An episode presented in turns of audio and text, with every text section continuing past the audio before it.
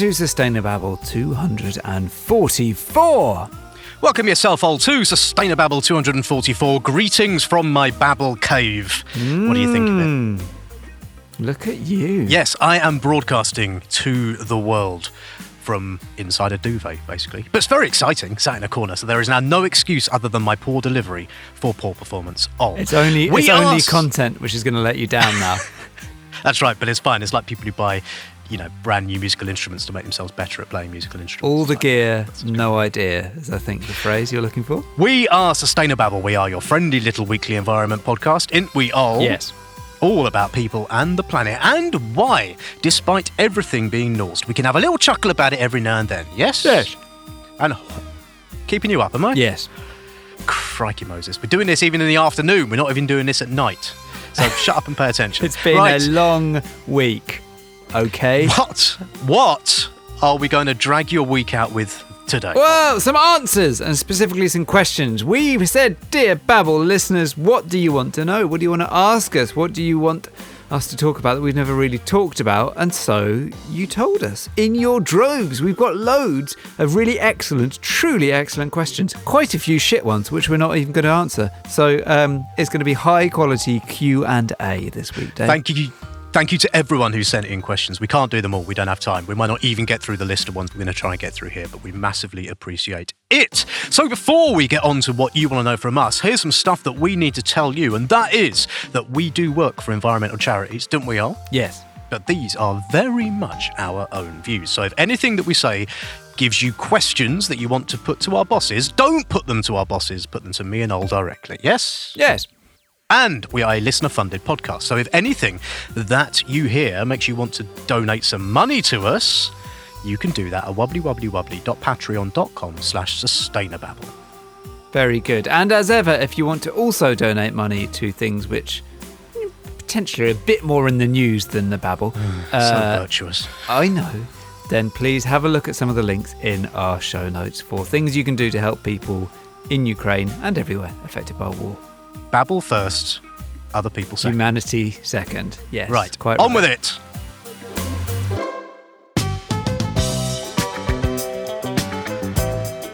Shut up and answer my question.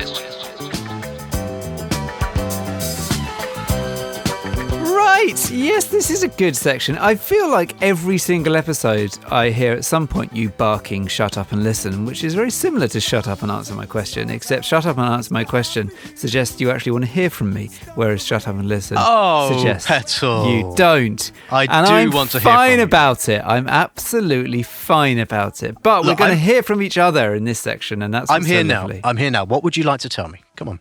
What would you like me to hear? I just Come on. want to feel like, you know, I've got some things to say and they're interesting. Oh, well, we'll, we'll try and make you feel like that. Yeah. It doesn't need to be true. I just want to feel like it. Excellent native cockney wit.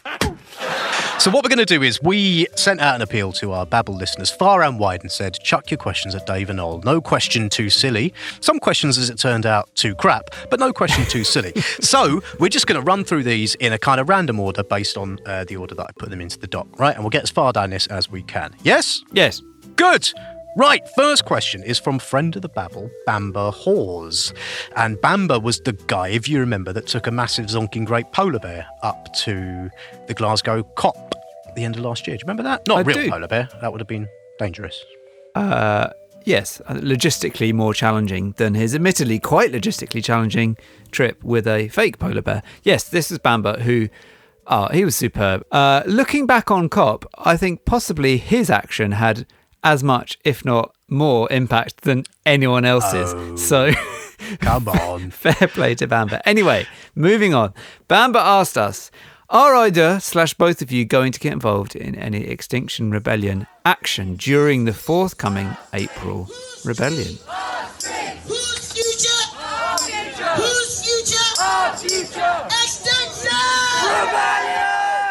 Now, first thing, what is that? So there is, my understanding is on the 9th of April. Is that right? Is that the date? I don't have the date in front of me. I'm Um, just going to check that while we talk. There is um, a, another great big uh, be naughty and tie yourself to things type day happening. Yeah. Yeah, they're Um, usually uh, more than just a day, aren't they? They're usually kind of as long as they can string it out, basically, but often a couple of weeks.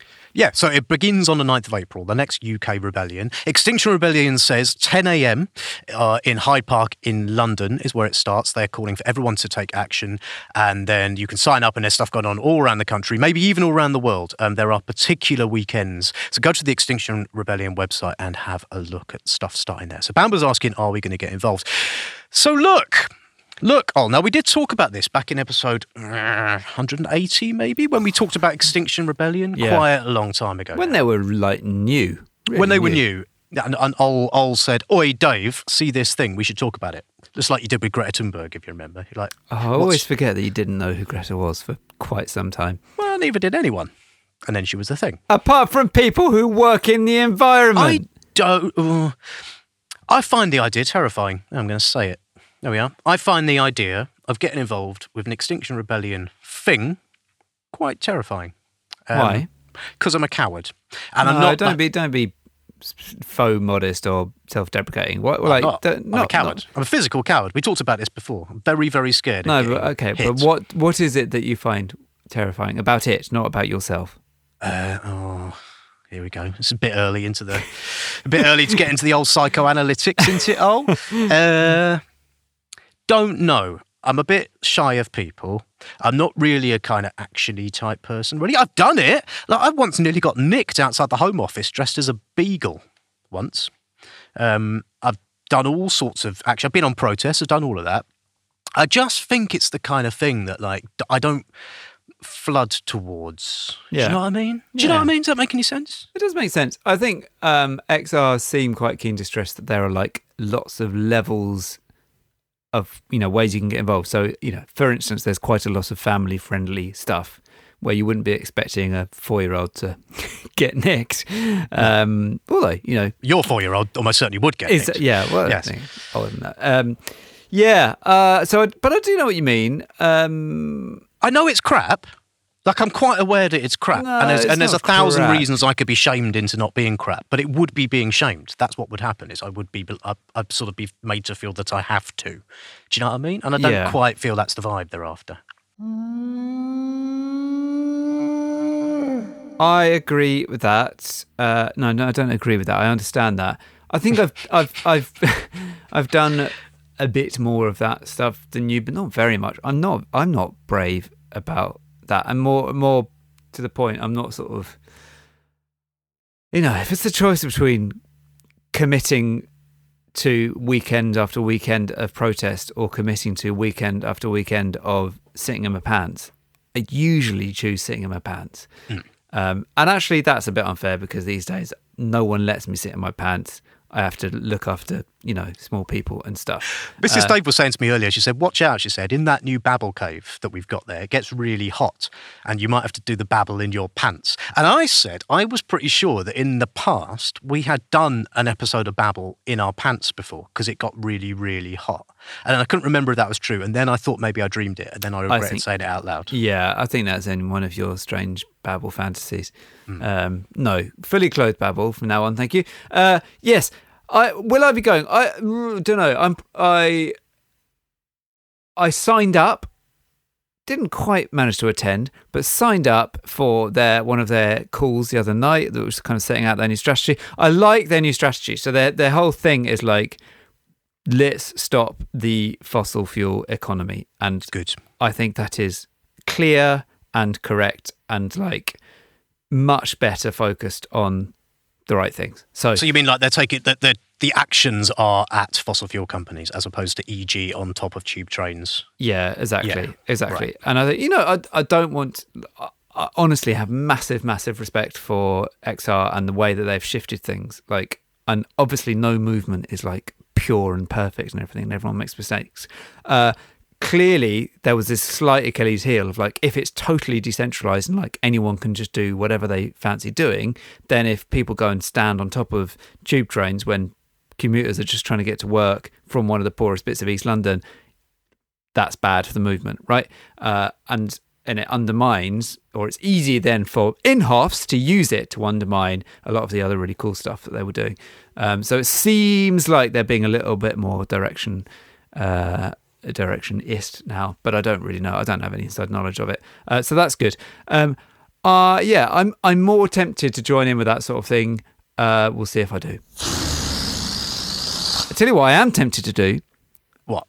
Have you seen this tire extinguishers thing? Have you seen Uh, this? This is the well, I have, but tell the class. Okay, so there was a thing, and I think they're possibly an XR splinter group, but they don't say they are as much. But anyway, a thing was announced about 10 days ago, a couple of weeks ago, saying overnight in, I don't know, 10 or so places around England, rich places around England, um, we went and let down the tyres of massive SUVs and stuck pieces of paper on the window screen saying, your massive SUV is completely unnecessary. Uh, so we let your tires down. Sorry, not sorry. Uh, and I liked it a lot. Uh, you know, it's it's there's no criminal damage. Um, it's just irritating. You can pump up your tire again. Um, See, that's but allowed. You, you wouldn't get nicked for letting down someone's tyres. I, as I read it, and as um, I've seen, no, you, that you're not committing any offence there. Uh, especially if the, I think there's there might be a distinction about where it's parked. Other, other legal advice, other legal advice is available. No, that's all you need. It's just me. Um, I think possibly where it's parked makes a difference. So if it's on a public road, that's one thing. If you go into somebody's property to do it, that's another thing. Um, but I like that. You know, there is this renewed focus on the absurdity of having absolutely enormous four wheel drives in towns um, when there isn't a field or any sports utility that your vehicle is going anywhere near um, anywhere in sight. And um, yeah, I, I don't know. It just it's the sort of thing that I can imagine doing because it would make me feel better. That's ultimately what's going on So here. you will go and let tyres down, but you won't go and protest outside the officer shell. No, I will go and do that. I've done loads of those sorts of things. But you're, know. you know, the XRE thing is like more committing to like occupying somewhere for a long time, getting locked onto a thing, uh, getting arrested. That is a level of protest I am more scared of and less, I find myself less inclined to do. And I, like you, I feel a bit pathetic saying that. Um, and I wonder what it would take to get me to do that. Um, But but important thing, just to stress, XR is fab. We love XR. We've had them on here loads. Ol and I, I think, I speak for myself. I feel like I do loads of other stuff, and I, I don't have infinite time and all that sort of thing. But I massive respect to people who go and do it. Um, and Yeah, there are I loads of ways, and there are loads of ways you can get involved that aren't gluing yourself to things. Yeah. That's the other important. I'm thing. not sure it's a time thing. It's a prioritization thing, isn't it? With all like everybody's busy, and it's just about what are you prioritizing. And I'm I'm not prioritizing doing XR stuff. Is what I'm saying. Would you rather have Babble or Dave gluing himself to something? Um, Since I'd you're like so convinced, since you gluing- since you're so convinced, time isn't an issue. I'd like to I'd like to see what you were gluing yourself to before I made that decision. If it was, for instance, a bear, um, I'd rather have you gluing yourself to a bear just to see what happened. Right, next question from Jack Waters. Uh, I think it's Waters and not Waters. Waters, Jack Waters. Thank you, Jack. Uh, Jack says, bit of a lazy question this, but we'll answer it anyway. Jack says, I just started listening last week. So far, so good, says Jack. That's good. Well, Um, obviously, you know, that's fine, but where the hell have you been, Jack? I mean, welcome, belatedly. Jack says, seeing as there are so many, many, many most likely awesome episodes to choose from, can we suggest any Is this to new plan? listeners? Does Jack exist? No, oh, Jack exists. Jack is a Jack is a thing. Um, can Jack you from suggest Crystal Palace. Jack says, "Can you suggest any episodes to new listeners which are non-negotiable and sh- should definitely be listened?" And Jack says, "I would like to say I'd listen to them all, but that's not going to happen." Fair enough. Fair enough. Um, yep. Well, good question. We have done this is our 244th episode in our eighth year of doing Sustainababble. All so we have been at this a fair while, um, and it depends what you like. I've got a Jack. map of the I've got a map of the world uh, behind the monitor in my Oh, Babble right. suite, um, Yeah. and I'm fairly sure that the tectonic plates I'm looking at, and in fact the positions of the continents, have meaningfully changed in the time since we started Babble. That map is no longer correct. awful lot of things. When we started Babble, there were Liberal Democrats. There wasn't a Brexit. There wasn't a Donald Trump. That's how long we've been doing this for. Anyway, right? Depends what you like, right? If you like, we do some episodes that are remember kind when of we were like, silly. Oh, let me answer the question. Do you remember when we were like, Jeremy Corbyn is leader of the Labour Party. That's, that's still quite a weird thing, isn't it? I want to also make it clear that I will not lead the party in any future general election. Um, right now, look, if you like silly shows about like nice animals and things, then we've done a fair few of those. We did one about wasps. I recommend episode 120 about hedgehogs for That was my favourite one. That was the one That I was good. always used to say was the good silly one, and you nicked It's a it. good- yeah, I well, love the a good one. one. Yeah, it's Yeah, really good. It's got a good hedgehog quiz in it. How you handle a hedgehog, uh, what that sort of thing. What you do if you find a hedgehog, and why you should not put a hedgehog in your pants. It may have been the originator of the quiz format, possibly. Yeah, that came in Possibly, yeah, around yeah. then. Yeah, Yeah, we Um, definitely invented quizzes round about then. Yeah. We are the inventors of quizzes. That's right. Yes, recommend that one too. Uh, for I guess for kind of interviews, uh, which of which we've done a lot, and some very very cool people we've had on. Um, I've always particularly enjoyed the Naomi Oreskes one, uh, author of Merchants of Doubt. But like, just one of those people who, the moment we started interacting, you're like, this is going to be great. She Yeah, yeah. is great. And like just Yeah. brought the energy. And also there was a huge demo going on in London at, as we recorded. Do you remember right. Yeah, yeah, yeah. Uh, which we went down to. I think that was the one we went down to and you got the mic wrong. I think That's it's that right. one. Yes, that's yeah. Yes, that one Anyway, yes. Naomi Oreskes, brilliant, brilliant uh, conversation. And more recently, uh, Katharine Hayhoe, um, Hmm. who, uh, yeah, just a couple of weeks ago, I thought was great.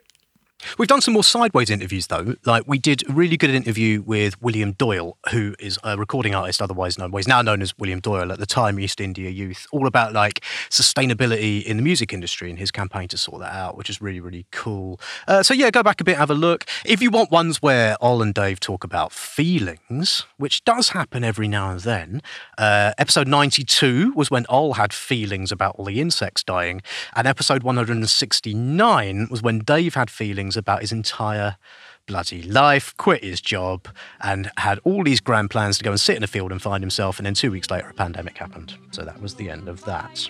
It was a bit of a shame that your midlife crisis got like massively.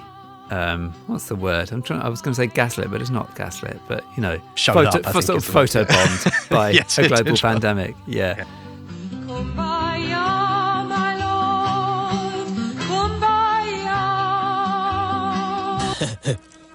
Get a haircut, hippie. But the other thing, look, there's loads and loads and loads, right? Basically, here's the thing, right? With one exception, definitely one exception, which we're going to come to in a later question. I reckon we have covered now most things at some point, sometimes more than once. Go to wobbly wobbly wobbly dot sustainababble dot fish, Jack, and indeed everyone, and there's a little search function on there, which I didn't know if you existed. I bet Ol didn't know this, and you can actually search for No, I a do. topic. I'm, I'm the one. What are the? I hello. put all the tags on there. Specifically so people can search for them. Of course, I know that exists. Okay, jolly You good. Well, look, you can go and go and search for things what you're interested in. If you're a fan of Swifts, culture wars, hedgehogs, oil companies, Jeremy Clarkson, or the Tories, just do a little search and see what you come up with.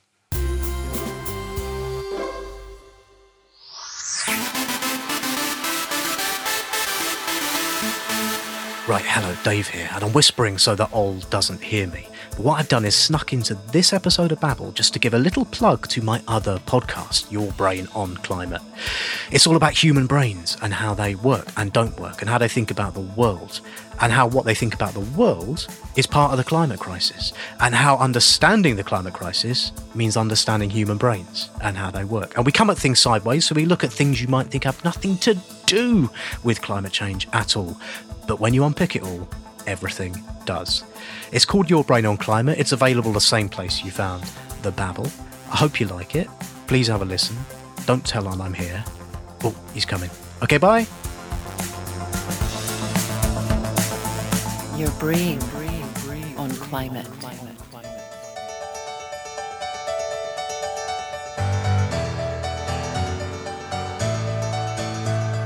Right. Uh, next question. This is a good question, and it made me pause and think, I'm not quite sure what the answer is here. Uh, this is a question from Sabrina Sidhu, and she says, inspired by a recent radio program discussing what Meatloaf really meant when he said, I would do anything for love, but I won't do that. you clearly seem to be very dear friends. Hmm, well, uh, but uh, what wouldn't you do uh, for each other? Or maybe instead, what wouldn't you do to help save the planet? Mm. Well, we've established that we wouldn't do babble in our pants. Um, No. If it gets, if global warming continues, I'm doing babble in my pants. There's nothing you can do about it. I probably won't even know because I only see you from, you know, Well, I, I mean, I, point of order, I always do babble in my pants. just with trousers on top. Is that what Baby Ol calls going to the toilet? By the way, Daddy, I've done a babble in my pants. Um, no, he's he's uh, commendably direct and precise about his bowel movements. Both of them are. Um, it's quite something. what Anyway, would you? Uh, Well, yeah, what do you reckon? Or what wouldn't you do to save the planet? well, I this is a hard a hard one to answer. I well, uh, when I think about how I go about my life, I definitely, as everybody does, I I modify who I am and what I say depending on who I'm talking to, and with like family and old close friends who aren't necessarily environmentally people, I hold back from saying what I think in terms of, you know, whether things that choices they make are good choices or uh, things like that. I I prioritize kind of social cohesion or other kind of harmonious personal relationships over potentially persuading someone to do something more climatey. And I suppose the kind of flip side to that is, uh, as discussed on previous babbles, like a, what at least one very close friend has told me that like actually they, they did make changes to their life precisely because I wasn't asking them to. it's just it was like a kind of do as I, you know, I, I was doing more of a show, not a tell, um, and they copied it without even me knowing. So potentially me um, emphasizing getting on with people isn't quite as um, in hoffish as I think it is. But yeah, I'm definitely too much. I'm too afraid of people not liking me to do the kind of planet friendliest thing sometimes. If you get hit, it's your own fault. Interesting. Interesting, interesting. So, what have I said to you like, yeah, yeah, oh, but the thing is, okay, one person has come to you and said they like you being meek, but if you could be less meek, you might get 10 people who might change their mind. Would you still not still not do it? It depends who it is. Like I don't I don't mean just anyone. Like there's there's lots of people I don't care if they like me or not. Also, you are Uh, doing yourself down because on this here podcast, you are sometimes anything but meek. I, I'd put it to you that you are quite capable of being A, strident and B, opinionated when you put your mind to it, and C, quite attacky. Quite. What, what was friend of the Babble Robin Webster described us as? A bit attacky. We can we can be a bit attacky sometimes, can't we all? Uh, yes, I think uh, if I actually ever listened back to any of these episodes, I probably wouldn't like what I hear. uh, well, it's it's mainly because it's you, though. I don't I don't mind attacking Oh. you. I I enjoy attacking you. Um, you I'm need one, them, I'm one of them. I'm one of them weebly wobbly things that you you whap it and it comes back up again. It's, Worse. exactly. It's good for you. It is good for you to be attacked. Um, Thanks, mate. and and I think vice versa. I, I don't know. I think we we probably both benefit from the occasional slapping down by the other, metaphorically. I mean, I think my answer to this. Also, hey, it's obvious what Meatloaf meant when he said he would do anything for love, but he wouldn't do that. It's it's in the song. He lists all, he lists all the things he wouldn't do, and then he says I wouldn't do that. It's not hard. You'll screwing around. I won't do that. There's no mystery there. Move on. Uh, Sabrina. Uh, I don't think I would, in order to save the planet, if there was some circumstance in which me doing this would save the planet, then it might be different. But I don't think I would like stop doing all the things I like doing and have absolutely no fun. Do you know what I mean? Like everything that I do, like going to the football or buying new saxophones or things like that, involve some sort of environmental impact in some way, even like getting the bus somewhere. well, yeah, because right? we live in an- Because- an, economy. because we are stuff and we and stuff other stuff is somewhere else and we interface with that stuff right and i think which is which is not to say that you haven't made some decisions. Like it's it's not like you you live a life of pure. Correct me if I'm wrong. I don't think you live a life of pure hedonism where you pay zero regard for the impact of your the environmental impact of your choices. not monday to friday no No, right. Well, there you go. It's the Atkins diet, but just for the planet. Um, Saturday, have it large. Sunday, set fire to a fridge in the garden. Monday to Friday, nice and sensible. yeah, well, there we go. But No, I- but like I think uh, you what know, you're talking about is degrees, isn't it? It's like I, I, there is always something more that we could give up or Yes. do less of. Like you, would you? If I said to you, "Oh, if you stop buying uh, hi-fi needles from the other side of the world, then the planet will be saved." What you got to say about that? Uh, I'd say, well, the planet isn't going to be saved if uh, my quite obscure folk records don't sound exactly as the recording artist intended them. So I'm sorry, but I am going to have to send that stylus cartridge to that person in Germany for them to retip it.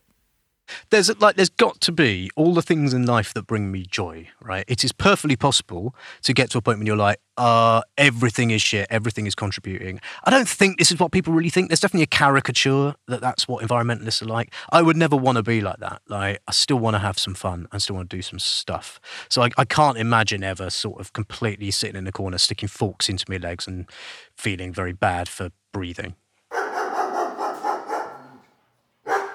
And also the other thing, like, and this go back goes back to Bamba's question a little bit. I don't want to do stuff I'm not any good at, or that terrifies me to no end, just because I feel like I'm supposed to. Do you know what I mean? So, like going back to the Extinction Rebellion thing a bit, I want to do stuff I can actually do that is useful, that I enjoy, that is helpful.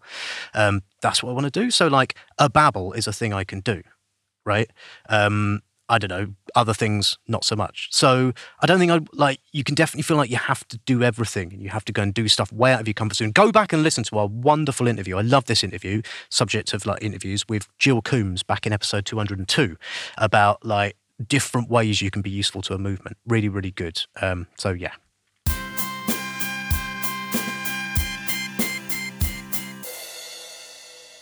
Right. Now, Right. this is a good question Good question. because it's a thing we have talked about a lot without the microphones ever being on in front of mm. us. Mm. This is a question from Andrew Saville, who is one of our patrons, uh, of whom there are many and growing number, and we love them dearly. Become like Andrew, give us cash. Um, wobbly wobbly wobbly dot patreon dot com slash sustainable. Thank you very much. Now, Andrew says, HS2, please. Or if you do not want to talk about HS2, could you talk about why? HS2 seems to be the third rail of green politics. Hmm. Now, So first, what is an HS2 for our uh, an HS2? international audience? HS2 is a high speed, high speed, high speed rail line, um, or sort of series of lines potentially linking up uh, London with bits of the north, and it is planned and it is in construction. Some of it. Uh, other bits of it probably aren't going to get built now, but more importantly, it is a massively controversial um, sort of mega infrastructure project, which Greenies, I would say, in the majority oppose, but certainly not um, unanimously. Yes, very expensive. Goes through a lot of protected woodlandy areas. Is designed to get people a bit faster to work. Basically, is what it's for. Uh, Uh, mm, I that's what the economic the economic case is stacked up on that. It's like you get you get a businessman to Birmingham ten minutes earlier. That's you know good, isn't it? Um, all right, but anyway, we can talk about that controversial thing. Anyway, there's been huge amounts of protests. There was a lot of uh, Extinction Rebellion type activity around some of the construction of it. And as Andrews says, he says this thing called a third rail, which actually, Andrew, you can have one of these. For that phrase, I think the third rail means like an incredibly charged thing, like the thing that is like if you tread on this, you get electrocuted. Kind Yeah, yeah. Of, Don't kind of touch thing. it. Don't touch touch it. it. Don't touch it. Very, very charged thing. And he's right, right? Now, look, some disclaimers. We were going to do an episode on this, genuinely were, about a couple of years ago, I think. Oh, Oh, something like loads of times. Like we've had, Loads of yeah. I mean, we have had, we've wanted to do it for a start for a long time, and the format we wanted to do was a proper sort of debate. Like, get a, an advocate for HS2 on, get an opponent for HS2 on. We never quite worked out whether we would just have them going at each other or whether we'd interview both and whatever. But the point is, we wanted both sides of it because it's so controversial, and frankly, because it is the classic example of like things that Dave and Ol can't decide if it is good or not. And we, full disclosure, we had proponents of HS2 or a proponent of HS2, very much lined up and on board and happy Yep. to do it. Yeah. Uh, each of the times we got around to organising it. Very, very patient proponent. Exactly, yeah. Yes. And we couldn't get anyone to come on and oppose it. Now there were people we we probably could, true, we probably yeah, could, okay. could have got people who were protesting it, but what we wanted was someone who was like the head of or a senior person in one of the big green groups who were taking a public stance against HS2. And we couldn't get them to come on, Nope, We couldn't. We asked, we asked, we asked. Now, it's including not in political parties, I think. we tried to get someone from the Green Party on. We tried to get other organisations on. And their position was probably they oppose this thing, but it's complicated and they don't oppose it enough to be like definitely, absolutely in public for sure. We oppose this thing. Now, this was 18 months ago, a year ago, something like that. It may have changed, right? So that was the first problem. And we didn't want to just give the pro side without giving the anti side. And we didn't want to pitch like someone who had all of this incredibly worked out economic sort of argument up against someone who. whose whose job and that person like Yeah, who's- their exactly. job full time job was basically to advocate for HS2. Yeah. So we will look. So we will do it. So thing number one is we will do it, but we just need to make that work. If you are listening and you are from like an organisation that is out there saying HS2 definitely, definitely bad, and I've got some really bloody good arguments for why, please get in touch.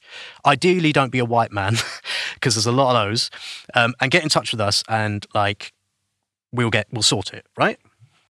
Yes, definitely. And uh, I guess what was disappointing was that a lot of those organizations were very much giving the impression on their websites and stuff that they were against it. Like they were part of Oh, yeah. campaigns that were against it. So it felt a bit disingenuous when they were like, well, we're, s- I mean, it's nuanced. We're kind of, we're mostly against it, but maybe not that publicly. It's like, well, I think you're pretty publicly against it when it suits you and when you can get lots of people to sign your petitions and stuff. So anyway, And when did you take this momentous decision? Today, when I read the papers. But when did you first think of it?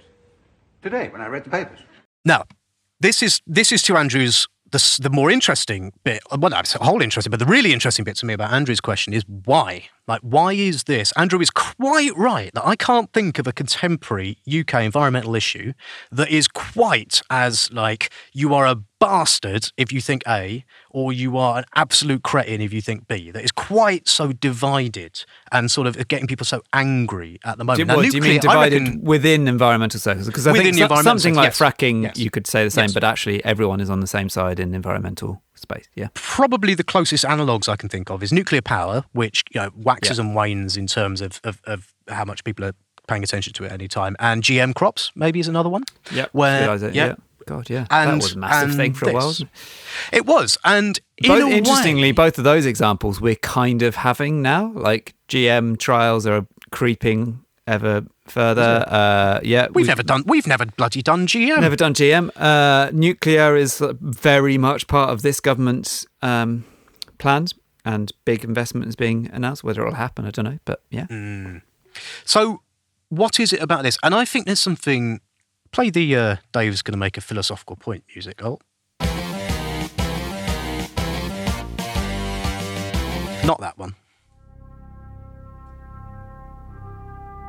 That one. okay.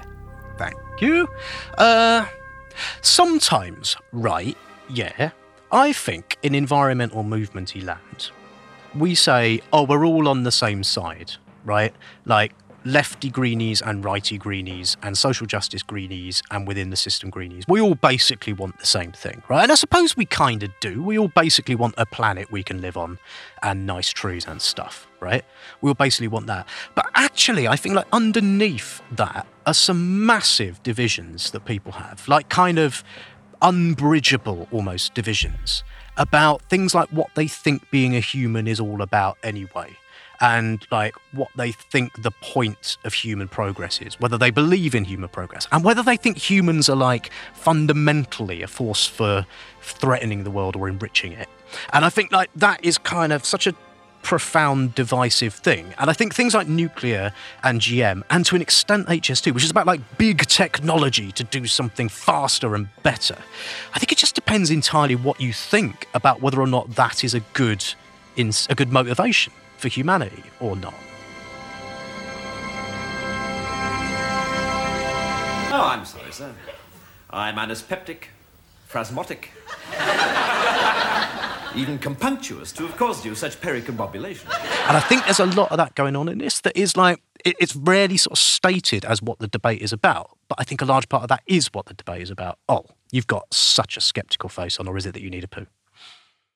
Uh, no, no, don't need a poo. Thank you. Thank you. It was always nice for you to check in. Um, But no, I'm fine. Thanks. Um, I think I agree with that to um, sort of 70% or something. Um, which is pretty good for I'll take it. You know, things that you say. Yep. Yep. Uh, I, I think there's also a probably related. I think there's a kind of pragmatism thing going on, and there is a there is a dividing line whereby lots of greeny types, and I'm often one of these types, thinks that there is a kind of sort of pure solution which means good things for everybody. No eggs need breaking in the order in in the course of making an omelette type thing. And then I think there are other people who say, look, yes, the, the world isn't perfect, uh, but this is a meaningful contribution to making it better. And it's going to have some negative consequences, but the positive consequence is going to be bigger.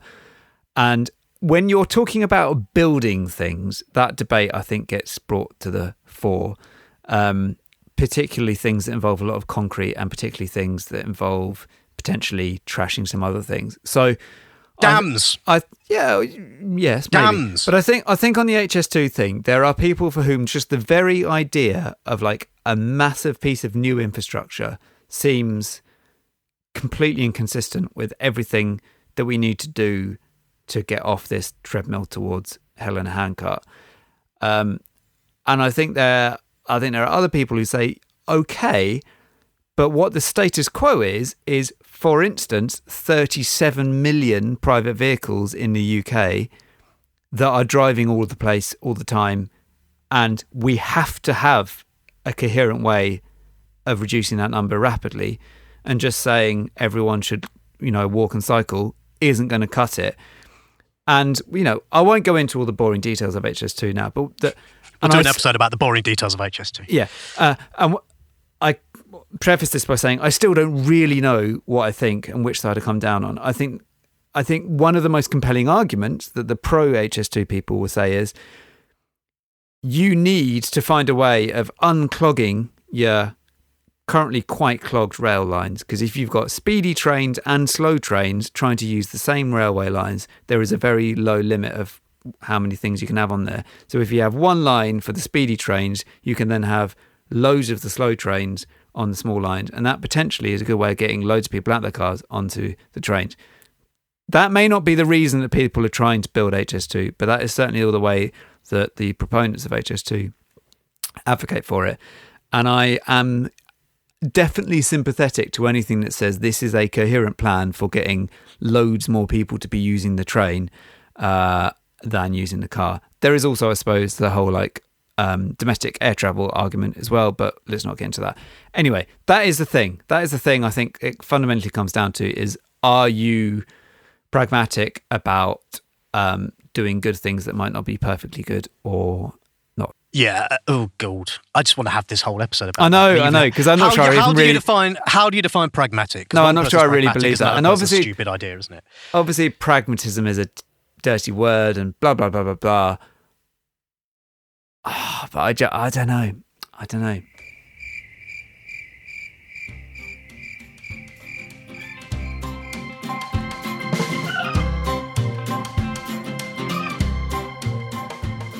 Right. Okay.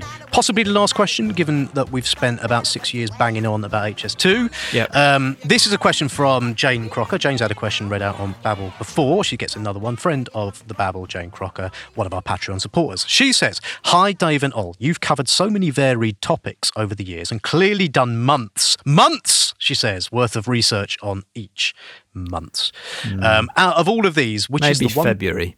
Maybe. it's the shortest. Out of all of these, which is the one topic you approach with a fairly clear mindset, only to be completely blown away and have your mind well and truly changed? Or which ones really made you think bugger when you looked into something? This is a good question and actually quite difficult. Um, and I was thinking about, I can't think of anything where I was like, I definitely firmly think A, and by the end of it, I was like, you know what? No, I don't. I definitely firmly think B. Now, that doesn't mean that hasn't happened, but I couldn't think of anything.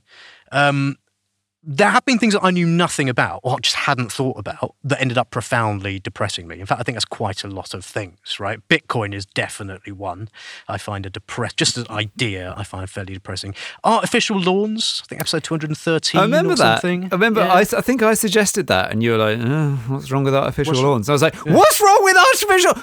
Right, come here." Come here, have some of those. like, yeah. Go and read about artificial lawns. Where the more I read about it, the more I was like, this is everything that's wrong with the world. This is everything that's wrong with the world. Um, and some of the things I thought were crap, and then I looked into them and they were really, really crap, like biodiversity offsetting, which is still just the, it is the worst idea in the universe. It's just horrible. I hate everything that biodiversity offsetting stands for. Ol. Um, what about you? agree with all that. I maybe it's just because our brains work like this, and we convince ourselves that we've always thought what we currently think. But I, I, I can't think of an occasion where I've had that complete um, handbrake turn, as you describe it. The only one that springs to mind is our Tories episode. Ah, Tories, Tories. uh, where we got Sam Hall on, who is the director of something called the Conservative Environment Network. It's basically a kind of lobby group within the Tory party advocating environmental stuff. And I don't know, I didn't I didn't agree with him on things, but I definitely went into that thinking I don't really believe that most Tories want to save the planet as much as most not Tories. Did you? You actually thought that when we went in? You were like, Tories are actually bastards. Fact. No, I don't. I don't think they're bastards. I just think I, I didn't believe that it was a genuine motivation for them, Mm. and I still believe that for a lot of them it isn't. But I was convinced that like Sam, and I suppose by extension some of the people he represents, really, really care about it. They just have a completely different um, solution or different suite of solutions, different kind of philosophical starting point No. for that solution. Um, and bit I, like the old, bit like the old HS2 thing. Like they just come at a problem from a very different way. Yeah. the way that a lot of other people come at it. and I, you know, I, I didn't come out of it thinking, hey, yeah, they're right, capitalism can save the world because that's Well, they- basically what Sam said. But You did move to St Albans not long after, though. uh, yes, but that is um, liberal Democrat capitalism, so it's Ah, it's fine. nicer. Cathedrals aren't all St Albans is known for, though. It's home to one of the oldest pubs in England, too. The Ye Olde Fighting Cocks is reputed to have accommodated Oliver Cromwell for a night during the English Civil War.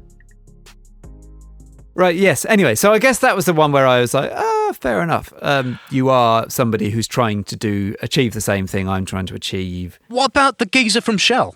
Yeah. Yes. Geez- go, Da- David Hone. Now, Mm. this Mm. episode 98, this is a brilliant episode, I have to say. And fair play to the geezer from Shell from coming on our podcast and talking about why Shell aren't bastards, to which we put it to him that they were, and he said they weren't, and we put it to him that they were, and he said they weren't. Um, but fair play. Yeah. For him for doing that, and like you, when you talk to people like that, we were going to do another episode like that, and it fell through. But we're going to try and do more of those things where it's not just Dave and Ol talk to someone who agrees with Dave and Ol. We kind of push at it a bit. When like you don't have to agree that Shell have to drill all this oil because that's what you need to do, but at least getting someone else's point of view on like why they do what they do is at the very least important and interesting. Of course Right? it is. Yeah. Yeah. Well, if you're never challenging your own set of opinions, then you're often missing some of the most important arguments that need challenging. So, yeah, I would love to do more of that sort of stuff, actually. Um, so, yeah, who should we get on next? Uh, Inhofe. Since Inhofe he is could- it actually could be his retirement special. Let's actually do it. We We're going to actually try to get get James Inhofe on. We will call the show. We'll say, hey, uh, we run a show in Britain called Inhofe of the Week, which celebrates uh, great American heroes of free capitalism and enterprise. And we'd love to get you on to award you the Inhofe of All Time award. Would you come on? There's definitely a germ of an idea here. If you have contacts with Senator James Inhofe, uh, maybe Howard, if you're listening, you're quite good at finding out where people live and getting them to come on the babble. Yeah, Uh, slightly do- terrifyingly. Um, do get in touch with Senator James Don't tell us how you're doing it, Howard. Just give us the phone number.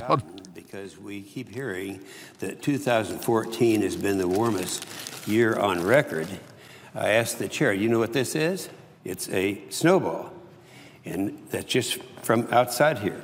So it's very, very cold out, very unseasonal. So here, Mr. President, catch this. hmm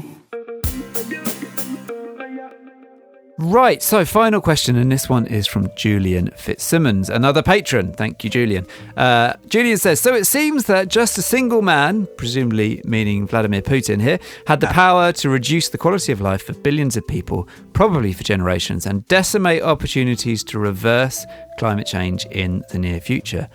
Are our governments going to set about extracting every last filthy drop of oil and frack our countryside and communities to death? Or will there be a more positive outcome with an accelerated transition to renewables and reduced carbon, carbon economy?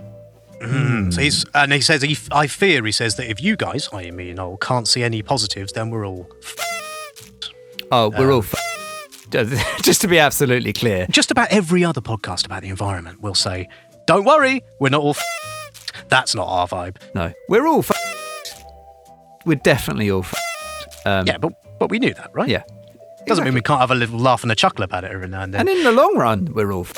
You know, that's always been true. So, yeah. Well, I think this is an important point, really. Like, it there is this narrative that is like either things are going to be okay or we're all f- right. And I had a very good pint with friend of the Babble, Alice Bell, the other day, and she was talking quite compellingly about how actually in practice it's going to be neither of those things. Like it'll be No, of course it isn't. the future. The future is going to be in many ways and in many ways brilliant. Right, the future is going to be really different to how we can imagine it, and also the same as how we can imagine it now. And one of the things that this Russia-Ukraine war has really made us, made me think anyway, is like the things that affect carbon emissions and energy use are the same thing as affect all the other stuff that's.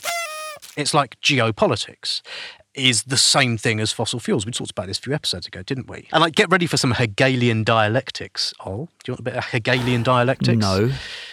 Uh, basically, the idea that like stuff appears to be changing very, very quickly, but actually it's been changing very slowly, like for ages and ages and ages through the sort of exchange of debate, and then suddenly it can sort of burst out, right? And that's what appears to happen in moments like, uh, I don't know, everyone's suddenly deciding they don't want plastic bags no more, but actually stuff goes like takes ages and ages to change that sort of stuff. So Is that what's going to happen just- with my facial hair? Around, around What? oh, one day it will just burst Yeah. out and then immediately fall out and turn grey, presumably, because it will happen at once. Um, so I don't, th- I don't think that we're, f- but I also don't think that we're not. F- I just think like some stuff will really quickly appear to change, and some stuff won't. And what you got to do is, if you're in a business and trying to change the things that you want changed, like push at them, and it might change really quick. But then some other stuff will come along, that'll push it back, and that's life, isn't it? a pawn and a king. I've been up and down and over and out. And I know. Agree with that, and I agree that um, in my head, the the last few years have made me realise how you can't. There isn't ever going to be this kind of weird, um, pure time where everyone can just focus on sorting out the climate crisis, and we won't be distracted by by other things. Like other things, as you say, are sorting out the climate crisis. So like, or not. Or yeah, but it's all part of it. Like how we respond to these things is sorting out the climate crisis or not. Uh, so Brexit or COVID or war in Ukraine or war anywhere else, like it, it's it's not disconnected. Oh my God, you've plunged into darkness. Has Vlad turned off the lights in Crystal Palace? no, no, I'm st- still here. I was just uh, Okay, sorry. all right. Yes, this is all a little side effect of the Babble Cave. So. Okay. um, but I think, uh, so uh, yeah, obviously loads to be monumentally depressed about in relation to this war. Um, on the kind of like energy side in a slightly parochial, slightly detached kind of way, I think probably it's accelerating this growing sense in the UK at least that gas is bad and that we can't just stay on gas forever. And I think probably there'll be an acceleration towards other ways of heating our homes. And I think renewables will probably get faster and faster. Uh, It's, as discussed at nauseum in lots of places, this won't happen in a way that is fair unless there's a significant change in terms of government policy and stuff. But I think we are going to see more of it. Um, and I don't think we're going to get fracking. Like, really, for all of that, like, blowhard no stuff. bugger from wants the, it. the right- No bugger I don't it. think it's going to happen in this country. Um, so that's the thing I would cling on to as a kind of, yeah, don't get too depressed by all of the nonsense that is out there.